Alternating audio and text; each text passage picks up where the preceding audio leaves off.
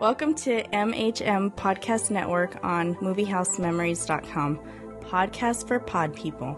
Our feature presentation begins now. You're listening to a classic episode of Lunchtime Movie Review on the MHM Podcast Network from our original set of reviews from August 2011 to December 2012. And we are the children of the 80s.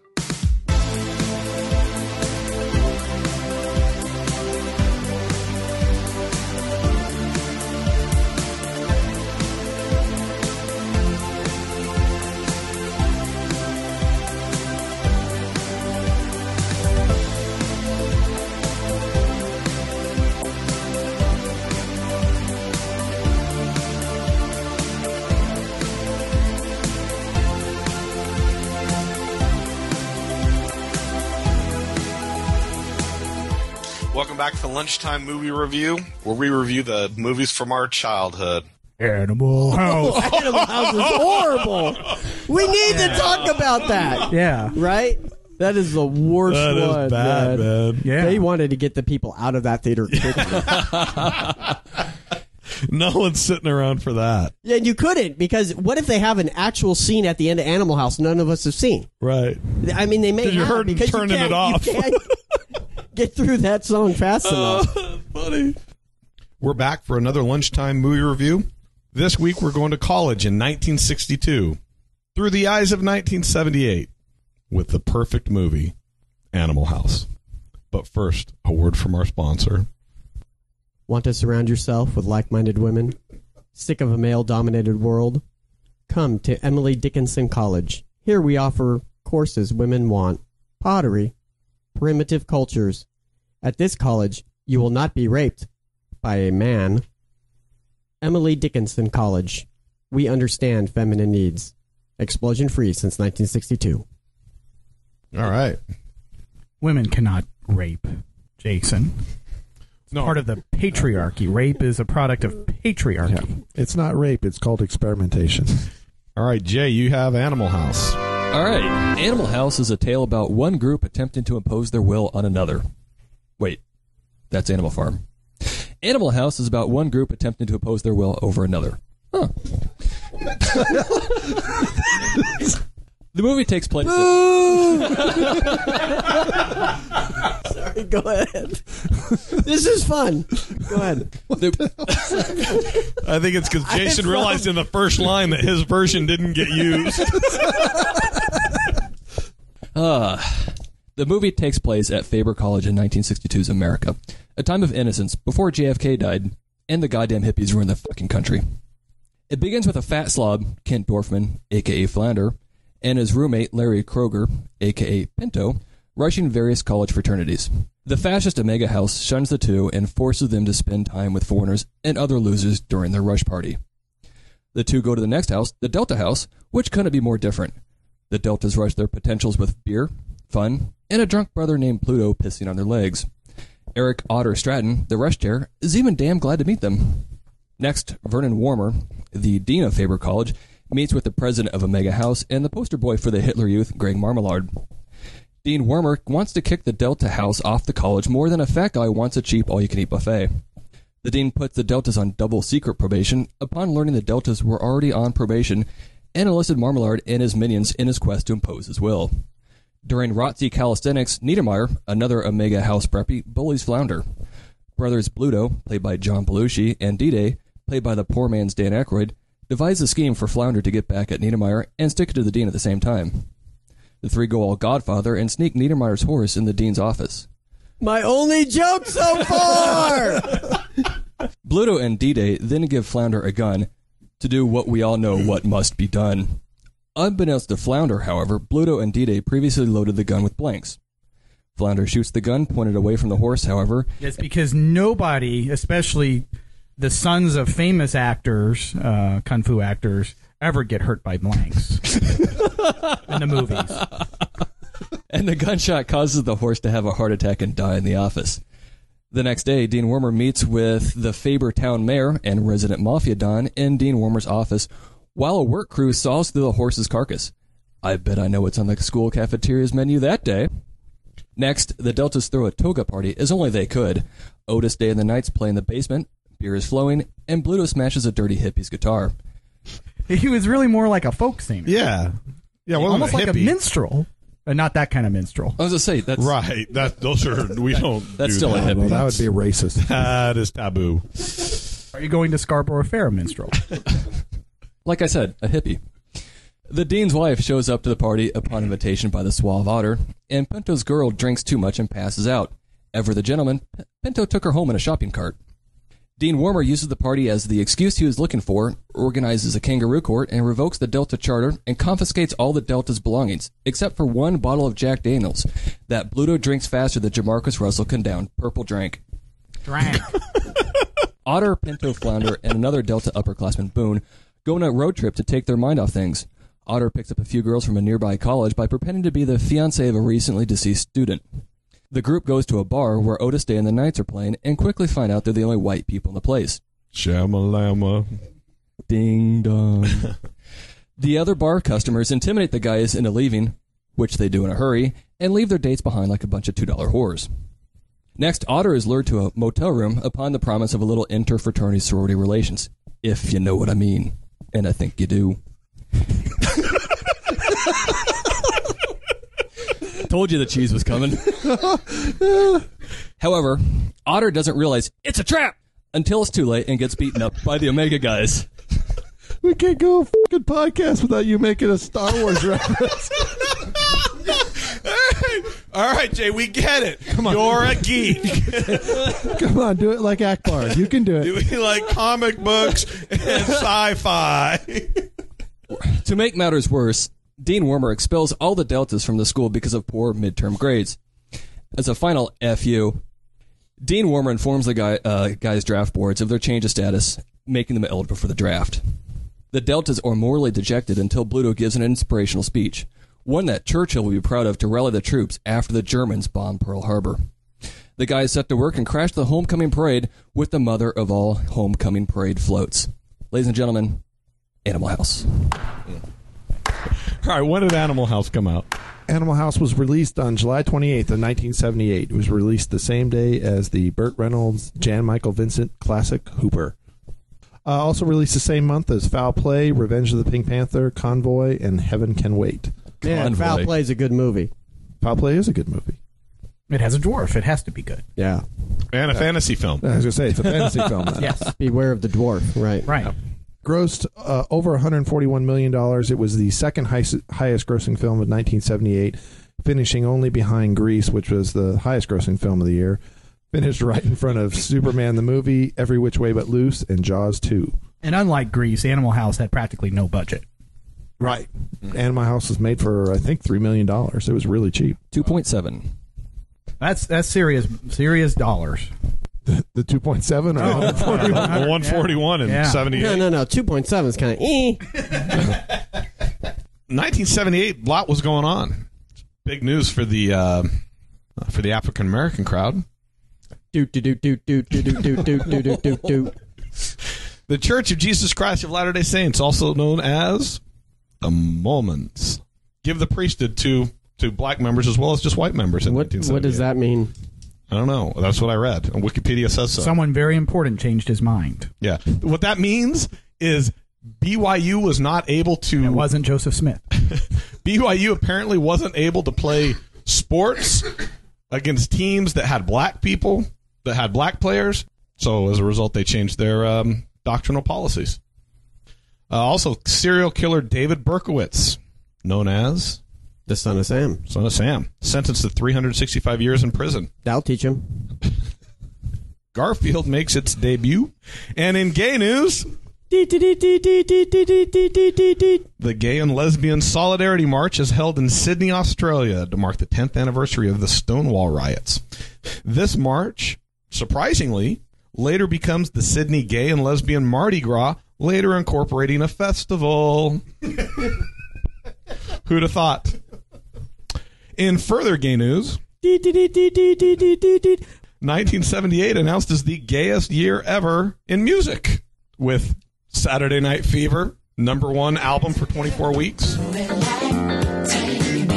Shadow Dancing by Andy Gibb is the number one song for seven weeks when this film, when Animal House comes out. And when those things, when the Bee Gees or Andy Gibb isn't winning, Grease is the number one song and number one album. That's pretty gay. Yeah. Did you have that album, Jason? Uh, no, only Grease 2. Oh, Uh, okay. Yeah. That's the more manly soundtrack. Laverne and Shirley, Happy Days, Mork and Mindy, and Three's Company are the uh, top shows. So cocaine's in Yeah. vogue. Yeah, and ABC because they were all ABC programs, weren't they?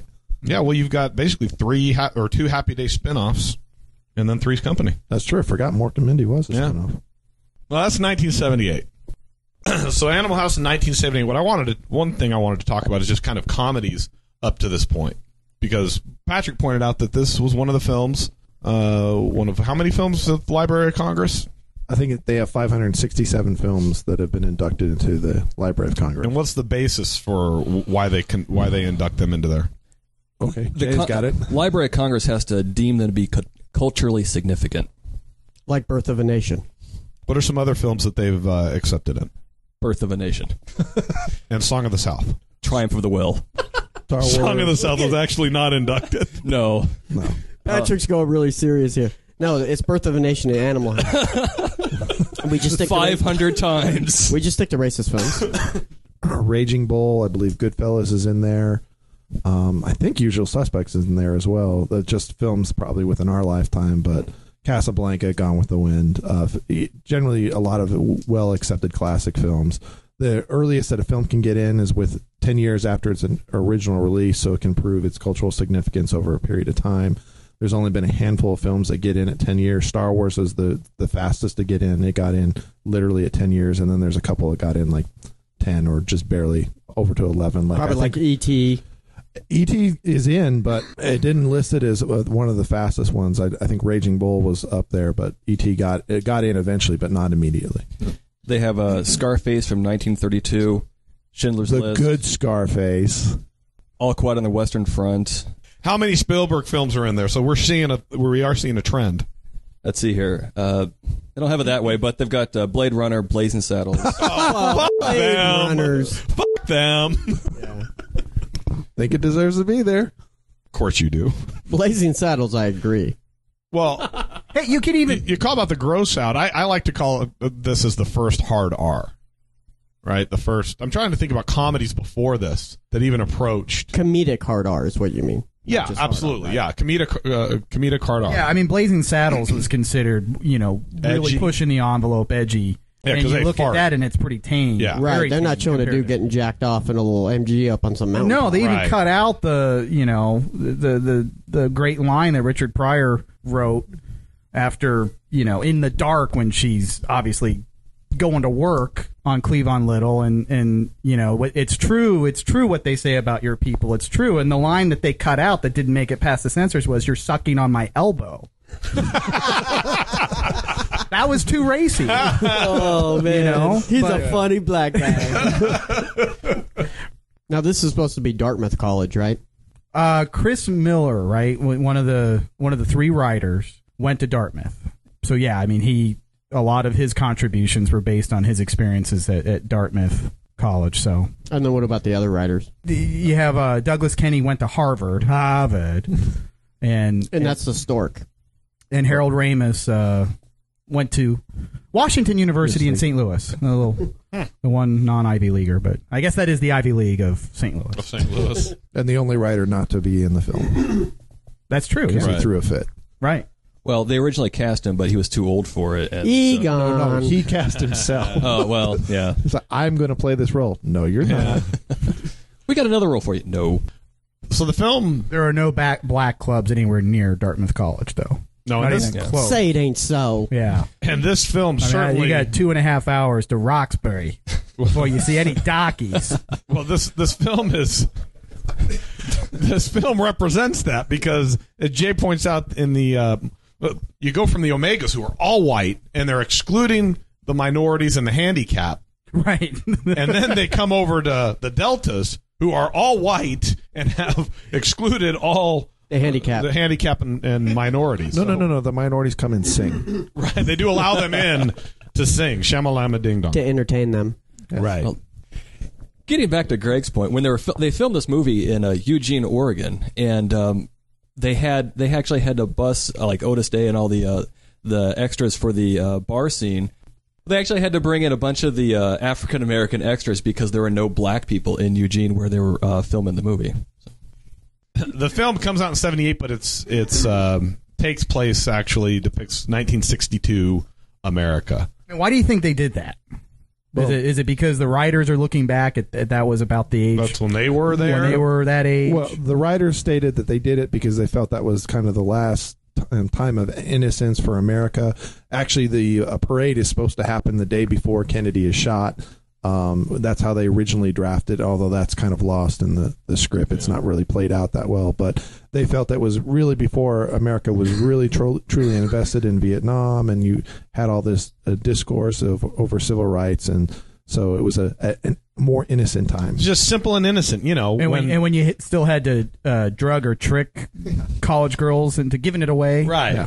you know it's the innocent times it's when when students were smoking weed with their professors where professors were banging their students college fraternities were plying 13 year olds with alcohol and having sex with them you know the innocent times back in the the good old days Killing horses. Back when, yeah, back when, back when white male made everything okay. Those were just shenanigans, Matt. Right. Just shenanigans. Wink and a nod. The boys will be boys. Right. So yeah, I reject their premise of innocence in 1962 America. Yeah. for- You know, for- for- back before the blacks got all uppity about civil rights and shit. but that's, that's basically what they're saying here, and they It's highlight not like it. in 1978 they had to bus African Americans into a white neighborhood. But they're, and then they highlight this was was oh wait, through, apparently in Eugene. But they highlight this through the film in, uh, you know, with the jokes by coming in into the all black club.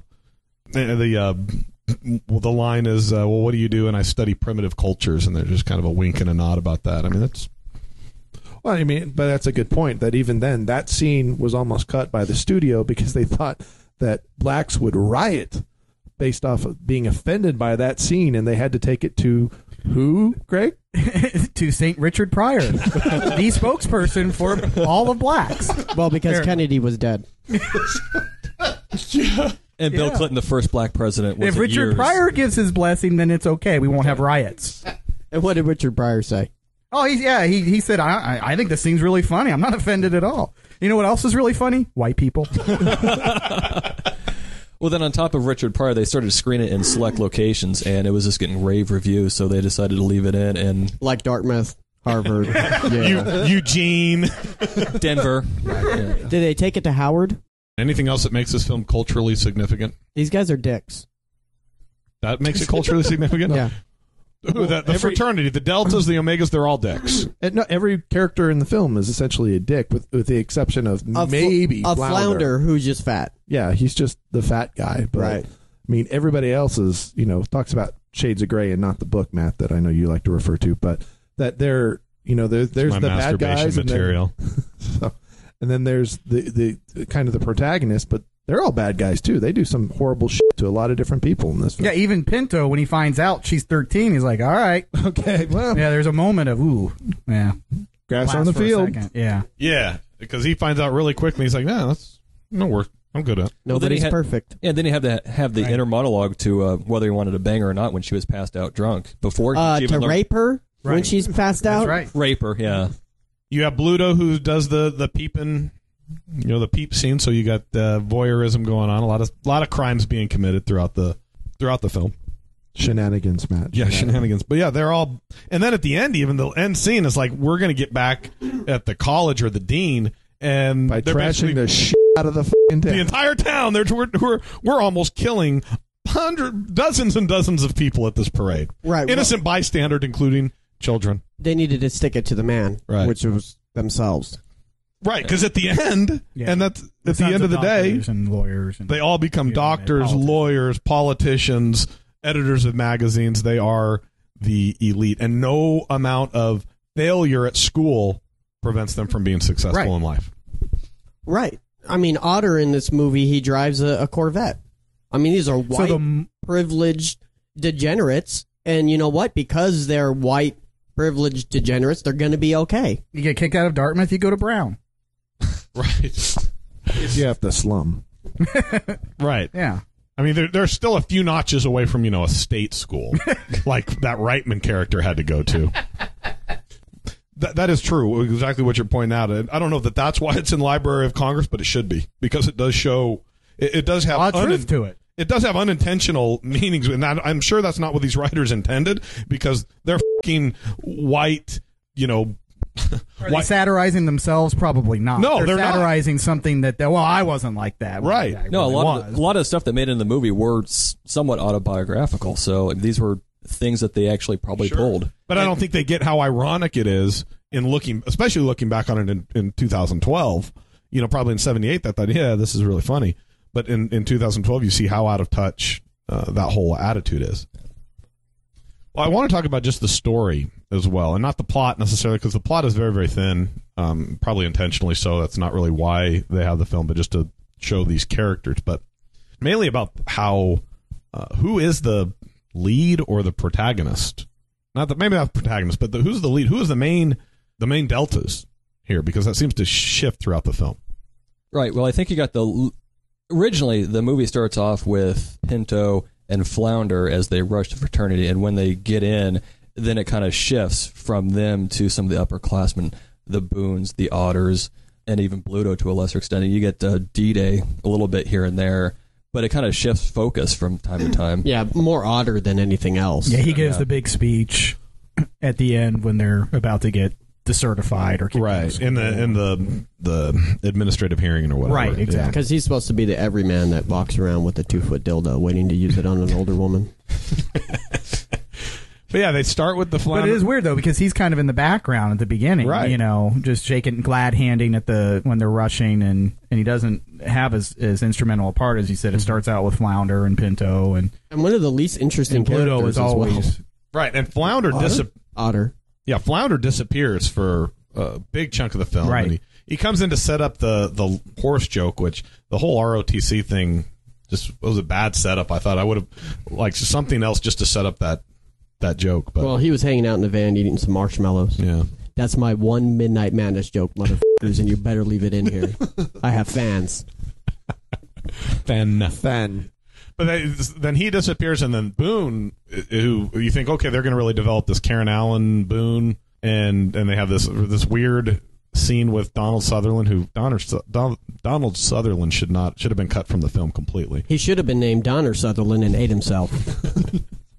And then, but they abandon Boone and, and Karen Allen, that those, those characters, and then kind of throw it in at the very end. So they just they never really focus on anyone. It's just to me, it was a bunch of uh, just bits that they're just showing. And here's our ideas. I just want to kind of show uh, examples of what these guys do, just kind of these wacky things that these guys do. Maybe, maybe the shift too happened sort of on set because when you get someone like uh, John Belushi in, in this film, I mean that guy is is is head and shoulders above everyone else.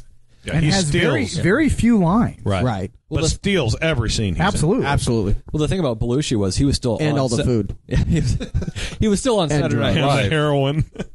And uh, so he would film the movie from like Monday to Wednesday Do or some blow. Thursday, and then go back to um, uh, New York to film Saturday Night Live um, uh, like the rest of the week. So he was splitting his time like from various parts of the country. Well, let's talk about the actors. Belushi, this is certainly a film that's going to be synonymous with him. There's, there's no question. I, I would say this is probably his defining role. Man, no, he's like Yeah. well liked for Blues, Blues Brothers, Brothers, but this establishes him as a film actor and probably even gets Blues Brothers made because of this role. But Yeah, I agree he's, with he's, that. he's probably most remembered for this film, although he doesn't really say much. Right. Every all his acting is mostly facial expressions. But after him, you really the, the other actors don't do a whole lot after this. So, I mean, they, they work, they have they have films, but I mean, not real real great careers. Except Flounder. Who's in Midnight Madness? Thank you. All right. But Doctor Axelrod on Tom St. Elsewhere, that was yeah. a big yeah, big Tom, part for him. Tom Hulce was Television. nominated for Best Actor in Amadeus. Right, and then does Parenthood. Yeah, I know, but he And it's not Right. like he did That's- nothing after. No, this I'm film. saying that as far as career wise, he he he does and great. He does Amadeus and but that's about it. Dean Wormer was in uh, Outlaw Josey Wales. before this. Before this.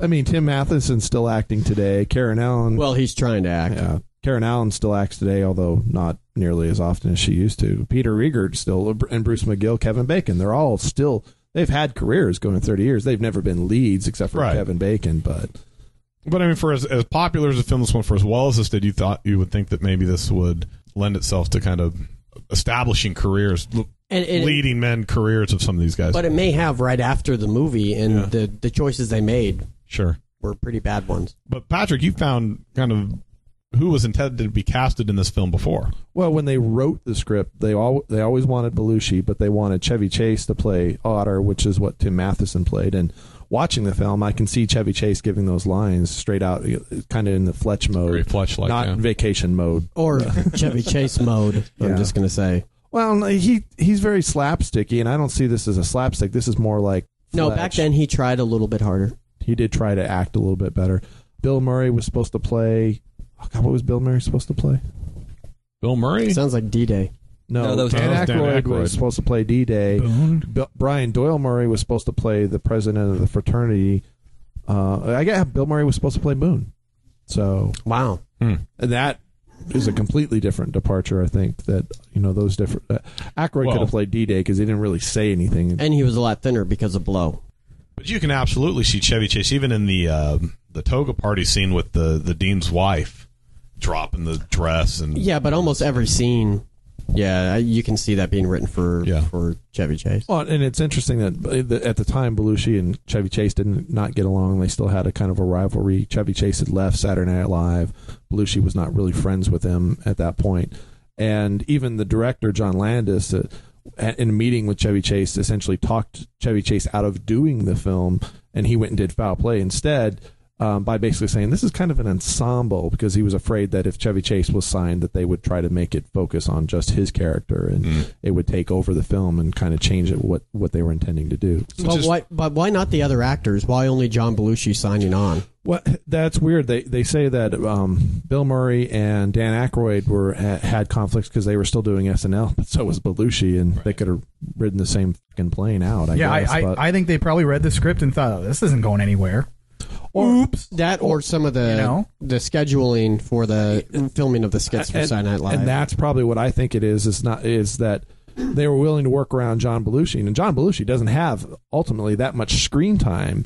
And, but when he's there, he's used very effectively. But if they would have used all three of those actors, between the three of them, they're on the screen a lot, That'd and been that tough. would have been real hard as far as scheduling. If they're only going to be there for two or three days a week, that how do you film everything else around them? You know, and just shoot those scenes. So ultimately, I think they just decided to just go with Belushi, who would I thought D Day wasn't that important, and Otter, or excuse me, Boone wasn't that important. But they all they all have distinctive personalities, which is, is good. There's no two characters that are you know that kind of blend in together. Right. So that's good writing, obviously, as well as sturdy acting. And yeah, Belushi steals every scene he's in, but he just he was just an immensely talented actor. You could have a bunch of elephants on screen. You're going to watch John Belushi. You yeah, and he doesn't have to say anything to act really right. at all. I mean, his his facial expressions, his physical uh, stuff, his nonverbal stuff's great. just like his brother. It's not gonna be an orgy. It's a toga All right, anything party. else on Animal House? Yeah, talk about some of the scenes.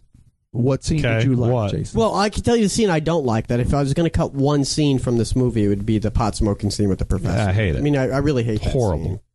Uh, but the scene I do like, even though it it is uh, has that those racial overtones. But if Richard Pryor says it's funny, then I'm I'm I'm cool with it too.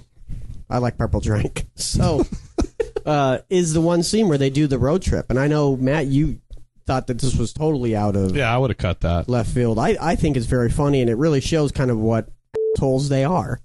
That they could go make up a story about a uh, you know being engaged to a girl who died in order to get some dates, It it was like a it was like a Family Guy, just like like a family. Like a- you know they didn't have any flashbacks. it was like that, but it was like that. It was like, uh, let's do a road trip, and then they go do that, and then they come back. But back. you to can't say it's like Family. Guy when it's 1978.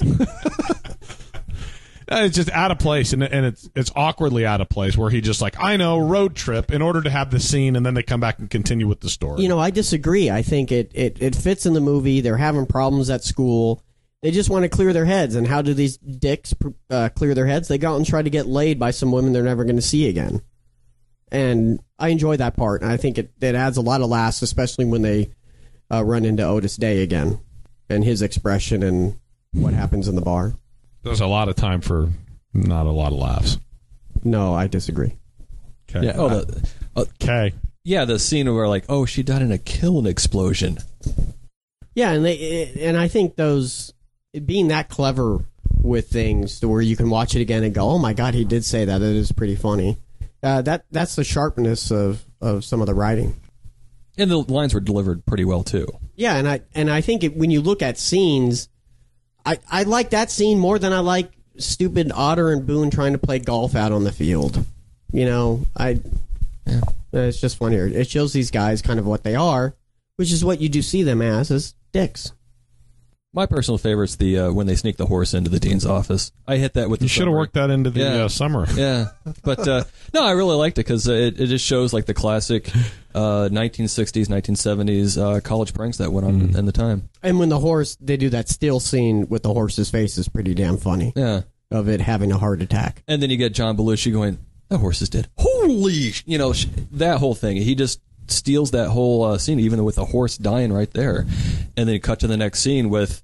It's in the background. You've got the uh, mayor with the uh, uh, with the dean, and you got the guy measuring the horse. How he's going to get out of the out of the uh, office. It's, Brings uh, the chainsaw. Yeah, it's was uh. Yeah, and good uh, subtle humor. uh, uh, another. I, you know, the scene. One of the scenes I didn't like. I don't like the the final scene, the whole parade scene. I just The entire I float parade scene. I don't, I don't find it that funny. I think it's you know I don't think there's a lot of comedy in that, and it just seems like uh, ultimately destructive. I think the last third of the film kind of flounders. I think there's a s- Yeah. somewhat of a f- plot up to that said point. flounder. Yeah, somewhat of a plot up until they get kicked out. Right and to then the end. just- Then there's a Pinto, an explosion. no, but uh, yeah, i- if you talk about the parade scene, if if they're going back in their real lives, all these idiots graduated. Mm-hmm. So I mean, this is kind of their what if. Yeah, we're really going to stick it to the man Yeah. now by showing them what would what would happen if we had to go back and do it all over again. But they don't. They just took it. They were in a fraternity. They probably got pretty good grades. They probably had no idea how to end this yeah. this film, and they wanted to go out with a with a bang instead of uh, No, the big cinematic ending with a lot of different explosions and car crashes and all kinds of stuff. But and John Belushi running off with uh, with one of the sorority with Babs, I think. no, I think she he runs off with Mandy Pepperidge. Oh, does he run off with Mandy? Yeah, And they get married. Yeah, that's pretty funny stuff. The marching Hilarious. gag. Yeah, The marching band gag, right? Yeah. yeah well, they have th- some marching band gags. That's gold. Tell us about that. that parade song. I heard that's a difficult song to. yeah, that's a What good are they playing? Somebody here been in a band? Yeah, they're playing Stars and Stripes Forever perfectly, which uh, is probably one of the hardest marches to play, if not the hardest march to play. And they're doing and then it they well. have their band humor of That's funny. the uh, the retarded stork taking over the drum major position, and the band always has to follow the drum major no matter what. Even when they keep trying to run through the wall, Comedy gold, my friend. they just keep walking, even though there's a wall right there. I just replay that in my head every time I get sad. It's like that and, and the watch synchronization where Bluto's watch, of course, is at an entirely different time than everyone else's. Those are the two big jokes I think that they that they set this scene around and And the the playmate flying in the little Yeah. boy's bedroom, which is pretty funny. yeah. But, you know, three gags and a long, a lot of, you know, they probably blew half their budget on that last scene. Yeah, I think that a lot of the this stuff has been so done and uh, since Animal House redone, repackaged over and over again. It it makes Matt upset because he doesn't view this as original anymore, like Family Guy. Yeah. it's so overrated. Oh, f- this film is so overrated. You guys are talking about these gags. Ah, my favorite scene was this. Oh, it's a minor. It's, it's in all Kinda minor sincerity, though, laughing. you could make an argument that this is the most influential comedy Oh, I agree. ever made. I mean, the Farrell, everything the Farrelly brothers puts out goes back to Animal House without without a doubt, right? Almost I mean, anything Will Ferrell puts out. Yeah. It's kind of got a deviation of themes. in and Ben this. Stiller and Jim to a degree Carrey. Adam Sandler because they all get into that gross. Whoa, out Adam humor. Sandler?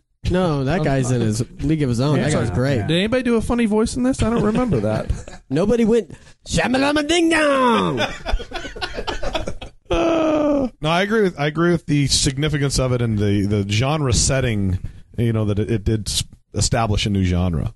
Uh, I'm, I'm trying to think of anything before that. I mean, MASH, arguably, but that was more of a dark comedy. I mean, yeah, that's a little more serious. Yeah, and I don't- gross and, out. You know, and, The- and the- Mel Brooks was, you know, Yeah, I think Mel- in- I think in you're his right. Wheelhouse in the seven early how about, seventies. how about and- Monty Python stuff?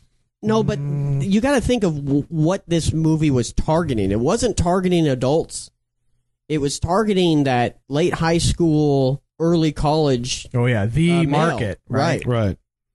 Mean, the market Before to tap yeah, into. Now today it's the market, Young- but back then it was Sure. Films were right. made for adults or Right. they're made for children. They weren't really made for that demographic. yeah, So- and then you have this this thing come out with young, relatively young. I mean, the obviously John Belushi is known at this time, but embraced by that uh, by that class of of people going to see this movie, which basically is telling the establishment to go themselves. Yeah, if we want to show people masturbating uh, a frat guy on scene, we'll do it. You know, climbing ladders. You know, the bombing a parade at the end. This film does have really great nudity. I do want to give it that dap. Well, All- and all that, the tit shots too, are and that, pretty that great. was very rare in comedies. I, I don't. I mean, this may have been the first that really. Well, this had this had three or four scenes very spaced out and pretty kind of long shots versus Well, just to a, keep you interested. just a quick tit shot. You know, like some of the films would have. You know, some of the comedies would have. Yeah, I mean, you, you know, for a decade, you had nude love scenes, but they're usually in some type of romantic, you know, Right. film or drama, and and to have it in in this type of you know potty mouth type comedy, I, I think that was probably a first or very close. and to being rushes a in and all those 80s Absolutely. 80s teen comedies where you just see nudity rampant right. yeah I, you know i like it i still like it i think it does stand the test of time yeah i give it some crap because it is you know white liberals uh, pretending to be fighting the man which is now themselves but that aside I, I do find it entertaining i do find it funny i don't even think about that stuff when i'm when i'm watching i only Right. thought about it because of this podcast and basically every movie is racist Yeah, except gremlins Greg. Yeah, the first time I, I saw this was I had to be in high school. I probably saw it before that, but it was on commercial television, so all the good stuff was cut out. And but I was you know probably fairly old in high school when I finally you know saw the what would be the theatrical version on either cable or VCR, VHS, and and uh, I, I liked it then. I, I I still like it. It definitely stands the test of time. It is a flawed film. It's not perfect. Uh, there's a lot of things that don't work. Most of the jokes do work. John Belushi hits it out of the ballpark, and uh, it it has a wonderful moral. If you choose the right parents, it doesn't matter what you do. You will be all- successful. if you if you survive it. All will turn out well. yeah. Which leads us into 80s greed, my friend. Yes, it does. Jay. I uh I like this movie. I liked it. Um, probably I probably saw it around the same time you did. I was in high school, and then obviously we watched it quite a bit in uh, college. Some people took it more to heart than others in college by looking at, hey, we should do that more of a template than um than a comedy movie. But I think uh, it stands the test of time. Rich parents. We should pick rich parents. Yes, Is that yeah. what? no no you know, no rich, affluent. We should uh, kill horses. Politically, it couldn't connect the parents. Oh, okay. The horse clearly had it coming, Jason. But no, this movie definitely stands the test of time. Um, it's funny back then. It's funny now, and even after seeing this, probably for the fiftieth time, and preparing for the podcast, still noticing things that you just haven't noticed before. Like, an, I didn't notice the um, the school saying until Matt pointed out that knowledge is good. You're expecting something like highfalutin in Latin or some sort of really inspirational speech for every college, and you get knowledge is good. in the float Yeah, and the float too with the uh, the the the statue's head on the um, the death mobile. Uh, Now, the saying on the float, when it was paused, and you're like, hey, I never saw that before. Oh, yeah. Because I've never paused it in that scene. But what was the line? It was pretty funny. oh, it's um when better women are made, Faber men will be there or something like that. It was pretty good. It's just God, you couldn't even see it, though. That's, yeah, but it's it, it it's got a lot. I mean, it's it's a slapstick movie, but it's also got a very dark or very sla- or uh, subtle humor that you just don't know. sinister. sinister, Sinister humor. Yeah, sinister. That's a better adjective there. It's a very sinister, subtle uh, humor. Uh, It's a potty mouth comedy written by Ivy League fags. right Let's just say what it is, right? With, with the cautionary tale, stay out of Detroit. not not subtle as much as there are layers. There are depth. There's things that they were are in the background as jokes, or Roxburgh. as well as in the foreground. Right, right. So, but uh, I like the movie. Stands the test of time. Patrick. Um, I like the movie. I liked it when I first saw it. I do think it stands the test of time. I agree with Greg that it is a flawed film. I think it has two thirds of a story where they're the bad guys trying to kick them out, and then effectively they do, and then the last third is just a bunch of you know skits put together. But they're well made skits, and I do enjoy enjoy it for what it was. I like the characters. The message I take from it is the uh, bad guys win. I mean, because they wanted to kick their asses out, they kicked them out, and ultimately that you know like oh they trashed our you know parade, but they're gone. Who gives a shit? So No, no, no, no. It's not the bad guys win. I mean, the, the good guys prevail by molesting the bad guy's daughter. one of the bad guy's daughter and one bad guy's wife. But I mean, it just it's it's you know there are layers to it, but you pull apart that layer, and I think the last third of the film really doesn't have much of a story. It's just a bunch of scenes. Um, but I still think I do think it is you know very influential in a lot of the films. I I still think it's entertaining. And every time I watch it, I do see something that I didn't see before. So I do think there's layers similar to like Airplane that uh, you don't see the first time, and you see the in with repeated viewings. But yeah, I like it. I think it stands the test of time, and uh, I think it deserves to be in the Library of Congress. All right. I think it deserves to be in the Library of Con- Congress. I, I think it's I think it's dated. I don't think it stands the test of time. I think the entire story is thin.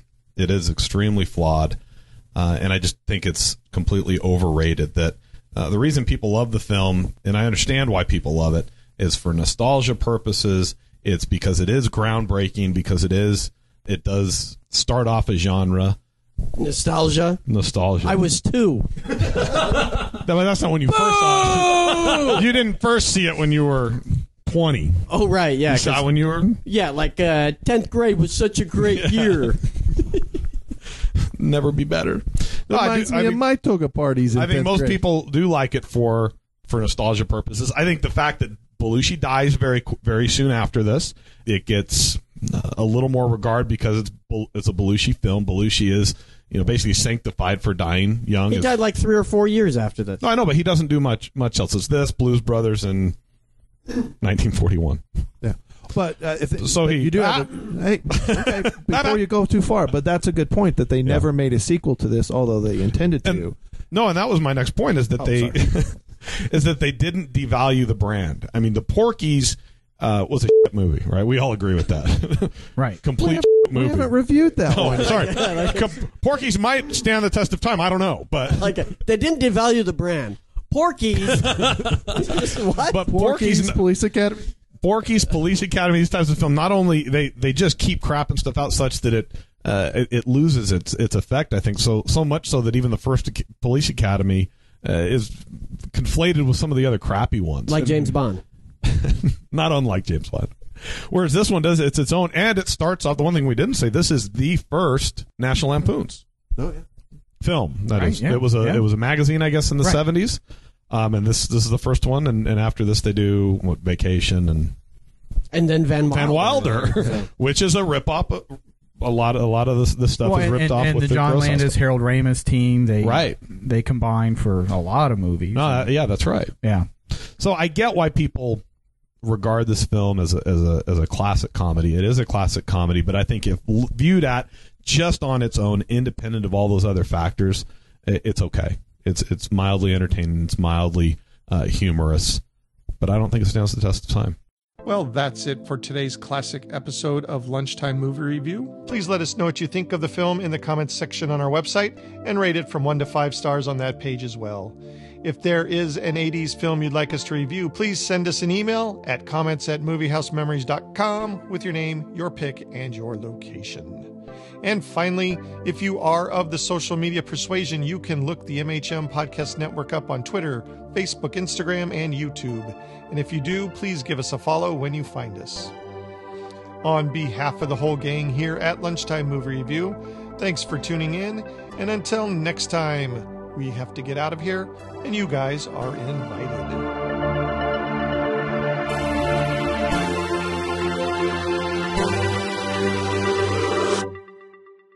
This podcast is intended for entertainment and information purposes only. The theme song for Lunchtime Movie Review, Fireworks, is brought to you by Alexander Nakarada at serpentinesoundstudios.com under a Creative Commons Attribution 4.0 license. All original content of this podcast is the intellectual property of Lunchtime Movie Review, the MHM Podcast Network, and Fuzzy Bunny Slippers Entertainment LLC, unless otherwise. Nope.